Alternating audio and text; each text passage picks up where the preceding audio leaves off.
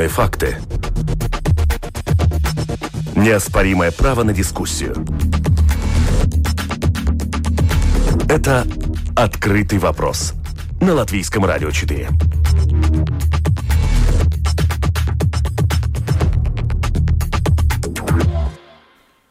Здравствуйте, уважаемые радиослушатели. Вместе с вами в эфире Латвийского радио 4 дискуссионная программа «Открытый вопрос». У микрофона Роман Шмелев. И, как всегда, по понедельникам мы подводим итоги а, последних э, нескольких э, дней э, на а, самые заметные международные события, а, прошедшие, случившиеся на прошлой неделе. Мы их обсудим прямо сейчас. Вместе со мной на прямой связи политолог Карлос Даукшц. Здравствуйте. Добрый день. Ну, во-первых, вас и э, наших слушателей мы поздравляем с э, 75-летием победы над нацизмом, который отмечали в Европе 8 мая, в России, Беларуси, других городах 9 мая. А, и давайте немножко обсудим о том, каким образом проходили эти а, празднования с политической точки зрения, а, потому что там есть что обсудить. И в Европе европейские лидеры выступили с общим обращением к европейцам, и также мы видели вот в Беларуси, да, Беларусь единственная из стран постсоветского пространства, которая не отменила массовые мероприятия по, в честь окончания войны, э, Великой Отечественной войны. Э, как вам кажется, господин Даукс, э, вот почему в данном случае Беларусь решила выделиться таким образом в условиях пандемии, провести все-таки парад и массовые мероприятия? Я думаю, что здесь стоит заменить слово «Беларусь» на слово «Лукашенко» потому что это не было решением такого коллективного какого-то органа и всей белорусской нации, а это было решение все-таки авторитарного лидера, который решил, что перед выборами, которые будут проведены в августе, президентские выборы, ему нельзя отказываться от основы исторического Э, исторического нарратива, который существует в Белоруссии. И поэтому он был как бы единственным человеком на постсоветском пространстве, который провел парад, как традиционно. Он был такой, я его смотрел по телевидению, он был достаточно советизированным, и я бы сказал, он был традиционным. Он хочет показать Саха как почти единственный человек, который сохраняет именно те советские традиции, которые э, чувствуются еще ностальгически на постсоветском пространстве. То есть месседж э, сохранения советских традиций, несмотря ни на что, э, и это, в общем, э, месседж предвыборной кампании Лукашенко в данном случае, так? Я, я правильно вас понял? Я так предполагаю. Я не уверен, что, конечно, это сто процентов истина в последней инстанции, но думаю, что все-таки это была главной задачей. Ему нужно было показать, что он особый на всем пространстве бывшего Советского Союза. Ну вот э, по вашим наблюдениям, а насколько этот э, месседж политический сейчас э, может быть э, услышан и воспринят и поддержан э, жителями Беларуси? И, трудно, очень трудно это определить, но в, этой, в этом парадном таком э, телевизионной картинке чувствуется некоторая искусственность этого всего, некоторая натянутость, которая я прочувствовал, в общем-то. И мы сразу же видим вывод э, о том, что большинство в растерянности фактически. Что же делать? Бороться или уходить от болезни, или все-таки следовать вот этим э, традициям? Понимаете, и не было еще одного, не было национального элемента сплачивания белорусского общества. И вот этого отсутствия национальной какой-то идеи объединяющей, которая была бы как бы одновременно с Советским Союзом, но и в то же самое время показывала, что Беларусь идет собственным интегральным каким-то путем собственного общества. И поэтому некоторая раздвоенность восприятия чувствовалась при просмотре этого парада.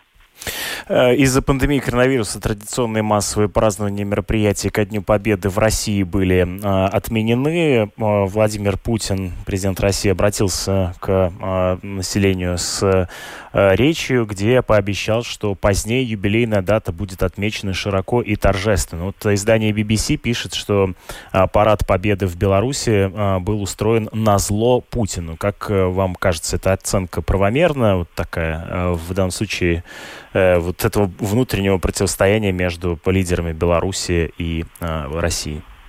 Мысли, я не думаю, что BBC сейчас сделала очень такой талантливый и какой-то значимый вывод, потому что сейчас на, на, в условиях неопределенности вообще любой политический жест, любое слово можно интерпретировать по-разному. Поэтому я не уверен, что здесь к пику Москве там или Э, как вызов. Я думаю, что это просто э, Лукашенко все-таки для него главное избиратель, электорат. И все было направлено на электорат, а не на внешние какие-то. Хотя это можно истолковать и таким образом. Но больше все-таки э, месседж это был собственному народу, собственному населению, что он является сохранителем традиции героического поведения населения белорусов во Второй мировой войне. И поэтому думаю, что это внутреннее все-таки направление.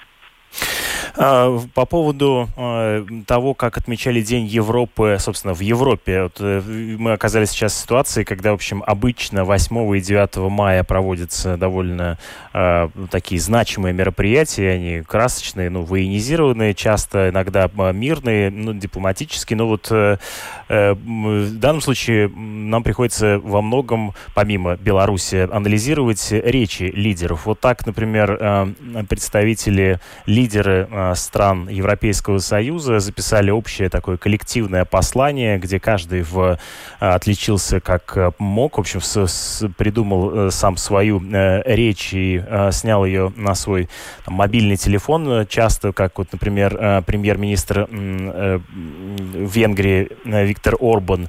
И как вы могли бы проанализировать вот этот посыл, который там содержится в этом обращении? Основная его суть заключается в том, что в общем, Европейский Союз был сформирован а, именно благодаря тому, что а, была а, одержана победа над нацизмом в 1945 году, 75 лет назад.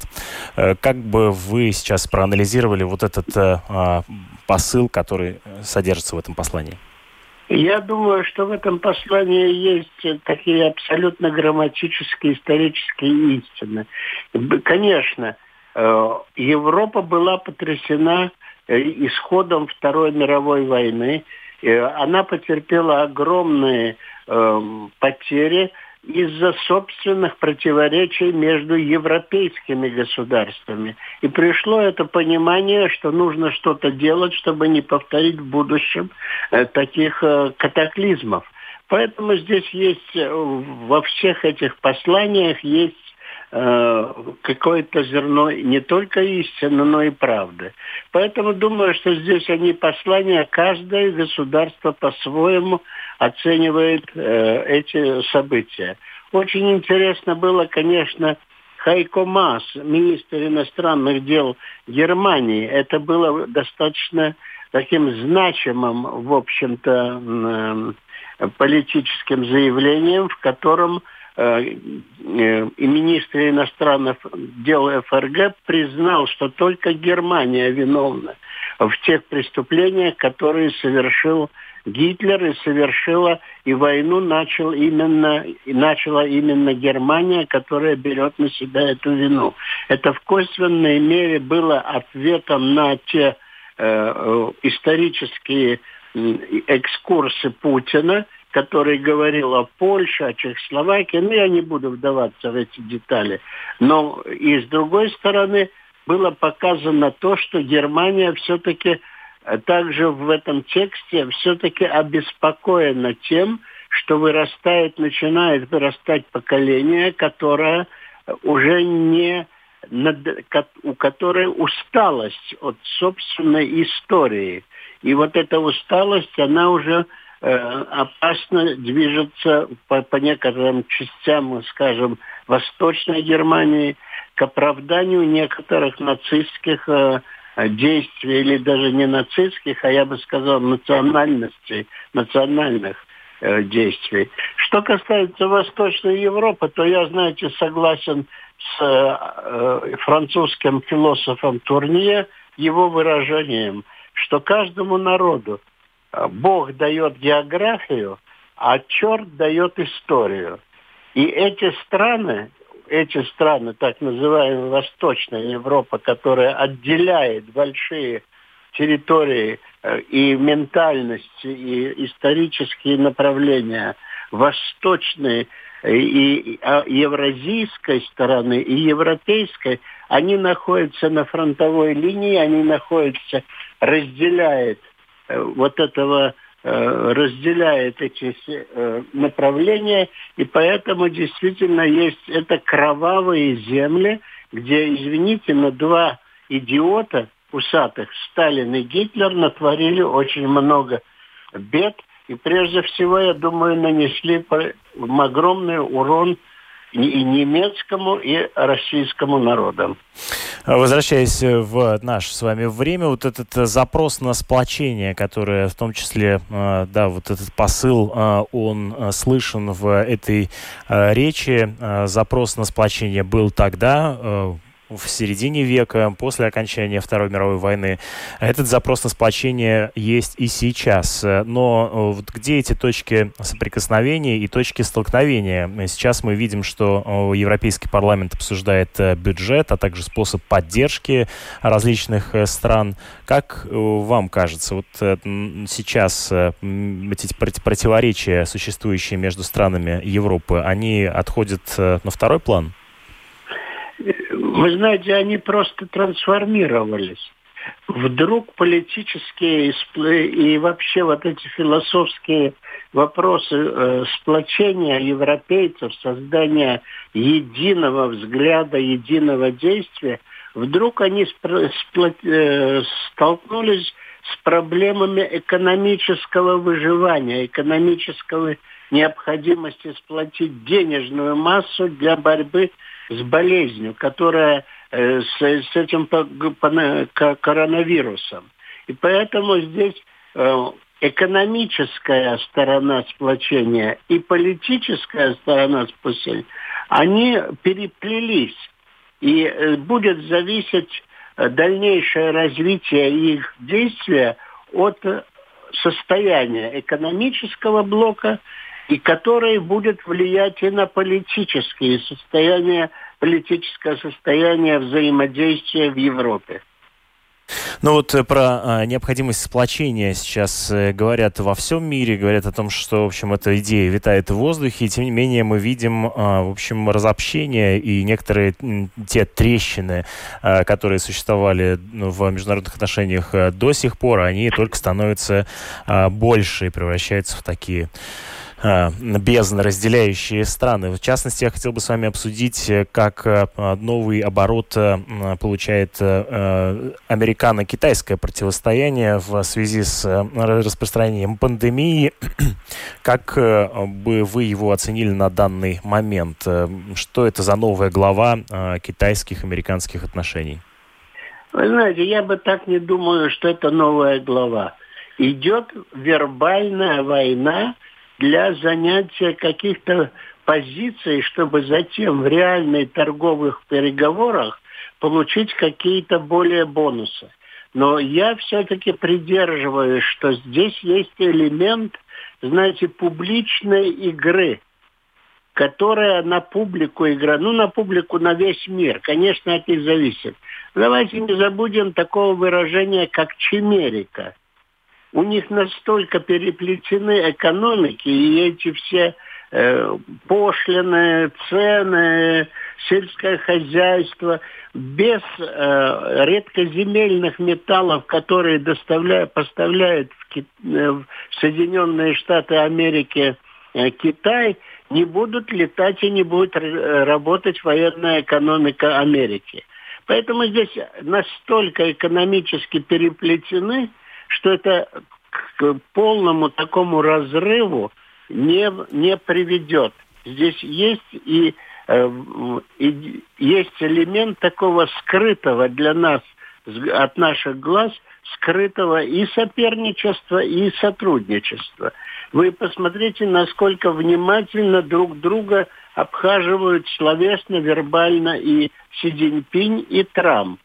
И нужно видеть, что здесь э, попытка нажать, но не разорвать отношения. И все те угрозы о покупке там э, американских долгов, которые на 1 триллион долларов теперь угрожаются, я думаю, что Америка и Китай все-таки находятся на уровне соперничества, которое приведет к каким-то переговорным результатам. Я не верю в столкновение э, ну, такого глобального масштаба. Ну, к который... полному разрыву вы имеете в виду, да? Да. А, да, это было мнение а, политолога Карлоса Даукшица. Вместе с нами на другой линии доктор политологии, а, глава Центра исследований Китая Университета имени Страдания Уна Берзаня-Черенкова. Здравствуйте. Добрый день. Э, появляются новости о том, что э, в Китае э, сейчас практически не регистрируется новых случаев заболевания, а те, кто регистрируется, то есть новые заболевшие, те прибыли из-за рубежа. Можно ли верить этим цифрам по вашему, вашим наблюдениям, вашему анализу?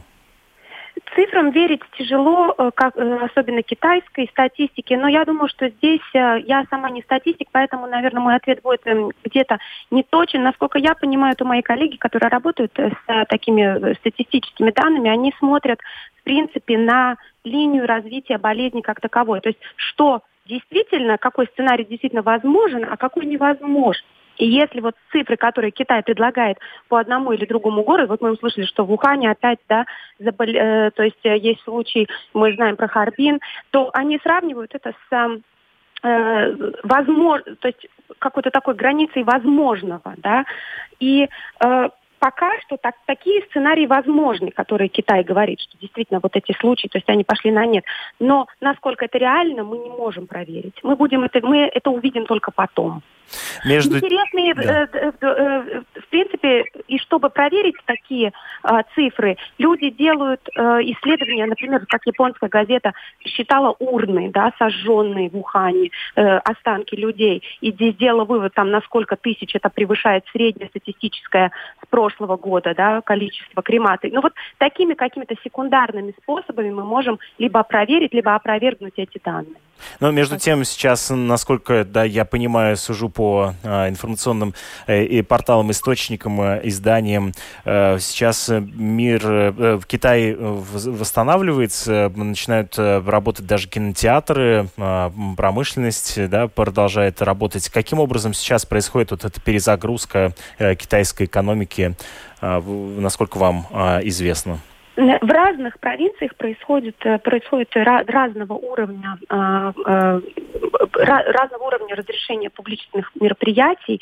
Где-то действительно уже это разрешено. Давайте не будем забывать, что китайцы и азиаты в принципе очень а, активно носят маски, да, то есть это это такая какая-то свойство, это свойство публичного, э, э, публичной ответственности, которое нам как будто бы э, еще стоило бы получить. В новинку, да. В Китае, да. В Китае и с обычными вирусами всегда люди надевают маски и с ними ездят. И поэтому здесь ну, э, э, есть, есть такой элемент. Я бы хотела сказать, что с политической точки зрения давайте посмотрим на два таких э, ну, вектора, что происходит в Китае э, на домашней политической сцене и что происходит, и что Китай пытается вещать наружу. То есть, если мы смотрим, что происходит дома, то на уровне общества сейчас выдвинулись два таких тренда. Во-первых, такая активная позиция против цензуры, э, но что интересно, что молодежь, которая эту позицию, особенно в интернете, да, э, э, пропагандирует, они не экстремалы.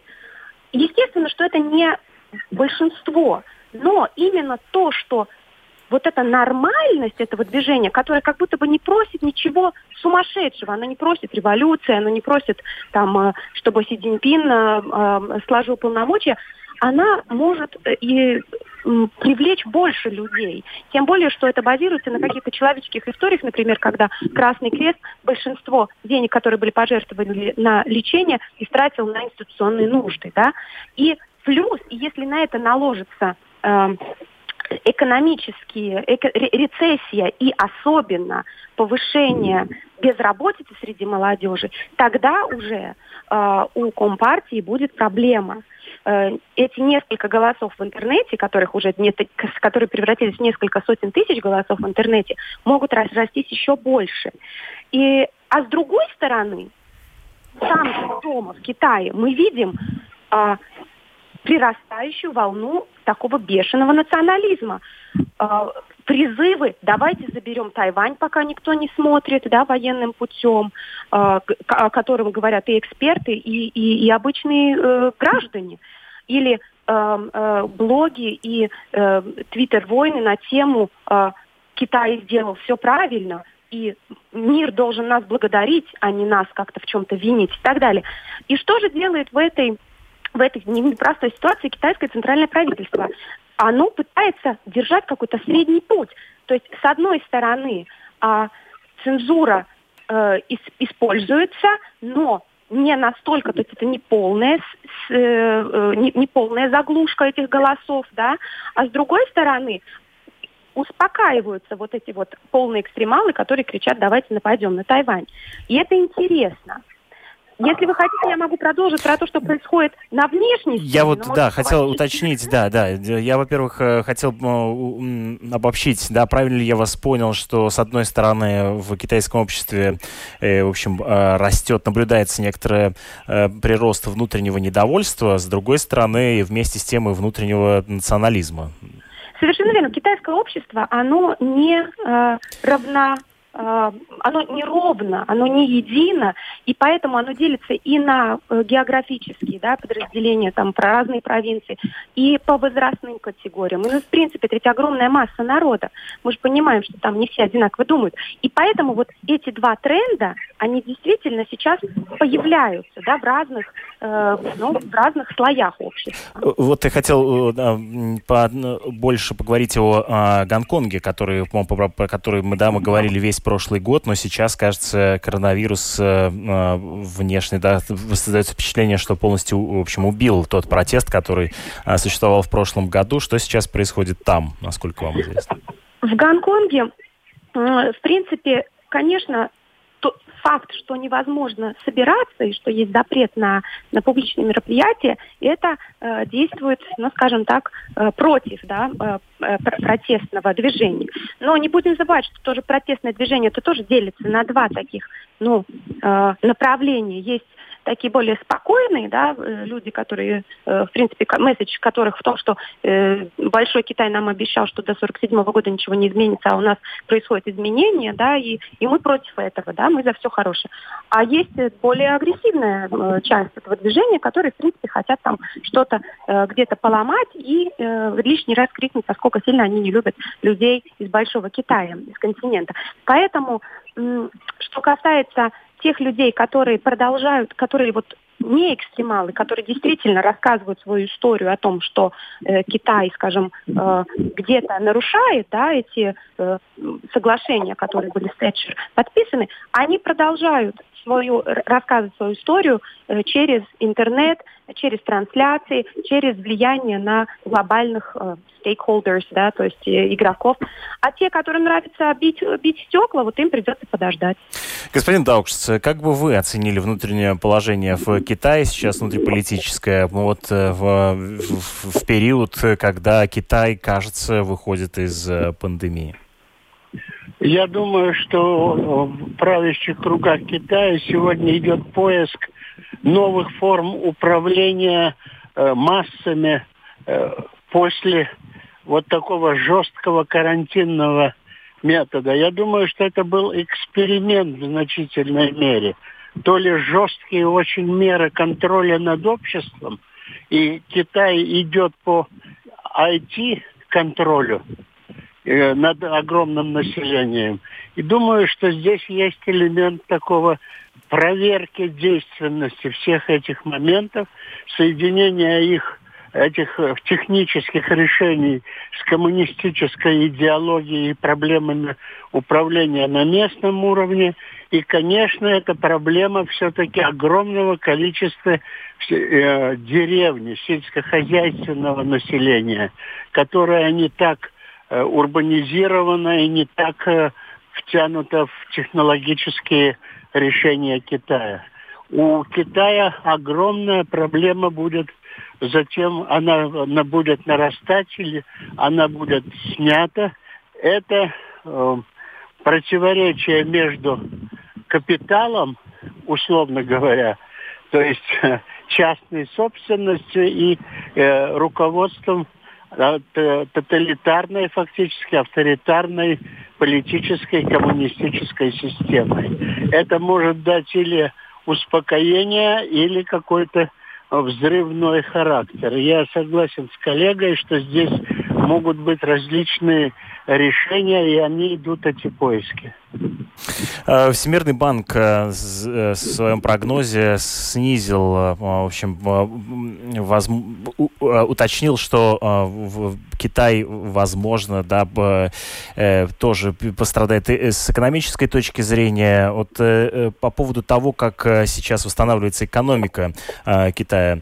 Госпожа Берзина Черенкова, можете рассказать в этот аспект, что сейчас, какие показатели китайской экономики мы можем оценивать, насколько она сейчас э, продолжает восстанавливаться после пандемии? Ну, это огромный открытый вопрос, не только для нас с вами, но и для коммунистической партии. Э, понятно, что в такой Э, в таком гибриде плановой рыночной экономики э, или экономики с китайской характеристикой, да, как это называется, э, очень важную роль будет иметь именно решение центральной власти. Мы понимаем, что Китай, в принципе, все эти последние годы шел, ну, на самом деле, начиная с 79 года, но особенно уже, вот, опять же, при Си Цзиньпине, идет реформа Э, приватизации больших э, зомби-компаний. Да? Компаний, которые государственные, которые как бы не зарабатывают достаточно, которые потребляют огромный ресурс, у которых монополия в каком-то смысле. И поэтому э, вот то, что мне интересно, это насколько сильно э, ситуация с э, пандемией COVID-19 подействует на э, именно реформу э, в этом смысле. Но то, что мы видим, то, что самое первое и очевидное, это когда ресурса мало, обрезаем все лишнее. А если посмотреть на карту, то мы видим, что огромное количество денег Китай запланировал на инициативу пояса и пути. Да? И э, в том числе уже и одолжил странам, на, как мы знаем, не, всегда на таких э, очень выгодных условиях, но тем не менее, которые являются членами инициативы пояса и пути. И то, что мы можем ожидать, это то, что Китай будет эти проекты уменьшать, потому что нужно делать выбор, да, куда эту, скажем так, упавшую ликвидность, как, как, как ее как-то спасать. И еще для Китая плохая, плохая новость в том, что некоторые долги пришло, будет, при, придется прощать, потому что, естественно, э, рецессия она у нас глобальная будет. И э, уже Китай первый раз за э, историю, скажем так, вот такого международного э, одалживания согласился и с, э, с международными э, финансовыми э, э, организациями, о упрощении э, вот этих вот, ну, о понижении процента, скажем так, э, э, этим займом. Но вот, вот, в принципе, то есть вот мой ответ, да, то есть, во-первых, это будет э, интересно как-то повлиять на реформу э, госпредприятий, а во-вторых, то, что э, пояс и путь э, будет э, с пониженным бюджетом, ну, это точно. Несмотря на то, что пандемия, в общем, еще продолжается, тем не менее, многие эксперты уже обсуждают, каким будет э, мир после пандемии коронавируса и какое место займет Китай в этой формуле. Как вам кажется, увеличится мы свое пони... значение? Мы понимаем, что сейчас для Китая самый главный приоритет – это всеми силами пытаться удержать роль или, скажем так, имидж ответственного участника международной системы. Не зря пару дней назад э, Reuters опубликовали э, информацию о закрытом докладе, который был опубликован политическим центром, приближенным к китайскому центральному правительству, САЙСу. Э, и там в этом докладе, судя по всему, да, по информации Reuters, сказано, что имидж Китая сейчас самый плохой со времен Тяньаньмэня, то есть с 89 -го года, ни больше, ни меньше, да. И поэтому э, Китай понимает, что довольно большой риск, что в смысле международной позиции потеряет, он потеряет. И поэтому вот этот месседж, что мы ответственный участник международной системы, пытается э, Китай всеми силами поддержать. Э, ну, во-первых, через свою дипломатию масок, да. Но вот недавно мы э, в рамках Европейской сети аналитических центров по Китаю, European Think Tank Network on China, опубликовали особый доклад э, про то, как Китай действует э, в э, э, дипломатии, как дипломатия масок действует в рамках э, Европы, да. И мы нашли, что есть не один подход, а целых три разных подхода. В чем он заключается? В зависимости от страны. То есть э, есть подход такой э, спокойного прагматического, э, пр прагматического сотрудничества. В принципе, это где не очень сильно масс-медиа в это втягиваются, да, где есть какие-то там, где-то что-то подарили, где-то что-то продали. Ну вот это Латвия, это, например, Румыния, вот, вот такой вот, да. Мы это назвали low-key approach, да, то есть, ну, такой спокойный подход. Потом офенсива шарма, то есть огромное количество информации. Мы вам помогаем, мы вам пришлем самолеты, мы, э, наши врачи вам, вам расскажут, как бороться с вирусом. Э, то есть такое пиар-компания, и это уже Польша, Португалия, Италия и Испания. А третий подход, который, в принципе, в корне отличается с предыдущими двумя, это абсолютно провокативная, агрессивная политика и риторика, и это видно, я думаю, вы тоже это знаете, это и Швеция, Германия, и во Франции кита- китайские дипломаты, да, таким образом. В чем выражается провокативность? А, заявление, что э, эти страны э, каким-то образом зря обвиняют Китай. Э, просто то есть, представители дипломатического корпуса, в том числе и послы, ввязываются в активную полемику против а, полиции политиков этих стран и вызывают их и говорят, что, значит, ну, вот вы Китай там не, не, неправильно оцениваете, да. То есть этой, такой позиции мы у нас не видим, и мы ее не видим тоже в других странах. То есть, есть что это нам говорит? Что есть какие-то разные способы, которые Китай испробует, может быть, да, чтобы посмотреть, что более эффективно работает. Во-вторых, может быть, это связано уже с отношениями с этими странами до COVID-19, потому что мы помним, что со Швецией у Китая были э, некоторые проблемы уже в 2019-2018 году, э, когда была, э, был скандал про туристов, э, да, когда то есть, э, китайский посол в Швеции был очень э, э, настроен против Швеции. То есть, может быть, там уже исторический какой-то элемент.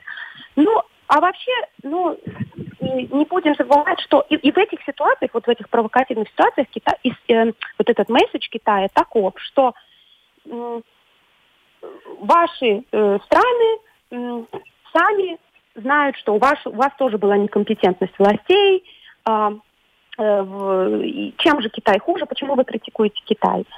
Но в чем же здесь претензия к Китаю? Разница в уровне свободной циркуляции информации. Например, если в Великобритании э, общество, да, и, и представители общества сами откровенно говорят, ну, по-моему, мы ошиблись, да, то эта информация выходит сразу же. А в Китае настолько высоки высока цена вот этой информации, которая слишком рано да, выйдет, что она может угрожать стабильности а, устройства страны. Поэтому там... Поэтому там, ее задерживают, да, на да. некоторое время, да. да. Господин ну, Даукс. Вот я считаю, что есть смысл, есть смысл последить за тем, как китайская дипломатическая стратегия будет изменяться в Европе. Это ну, о, о, о многом нам расскажет. Господин Такш, э, тот же вопрос э, и вам. А какое место Китай сейчас занимает на данный момент в мировой политике?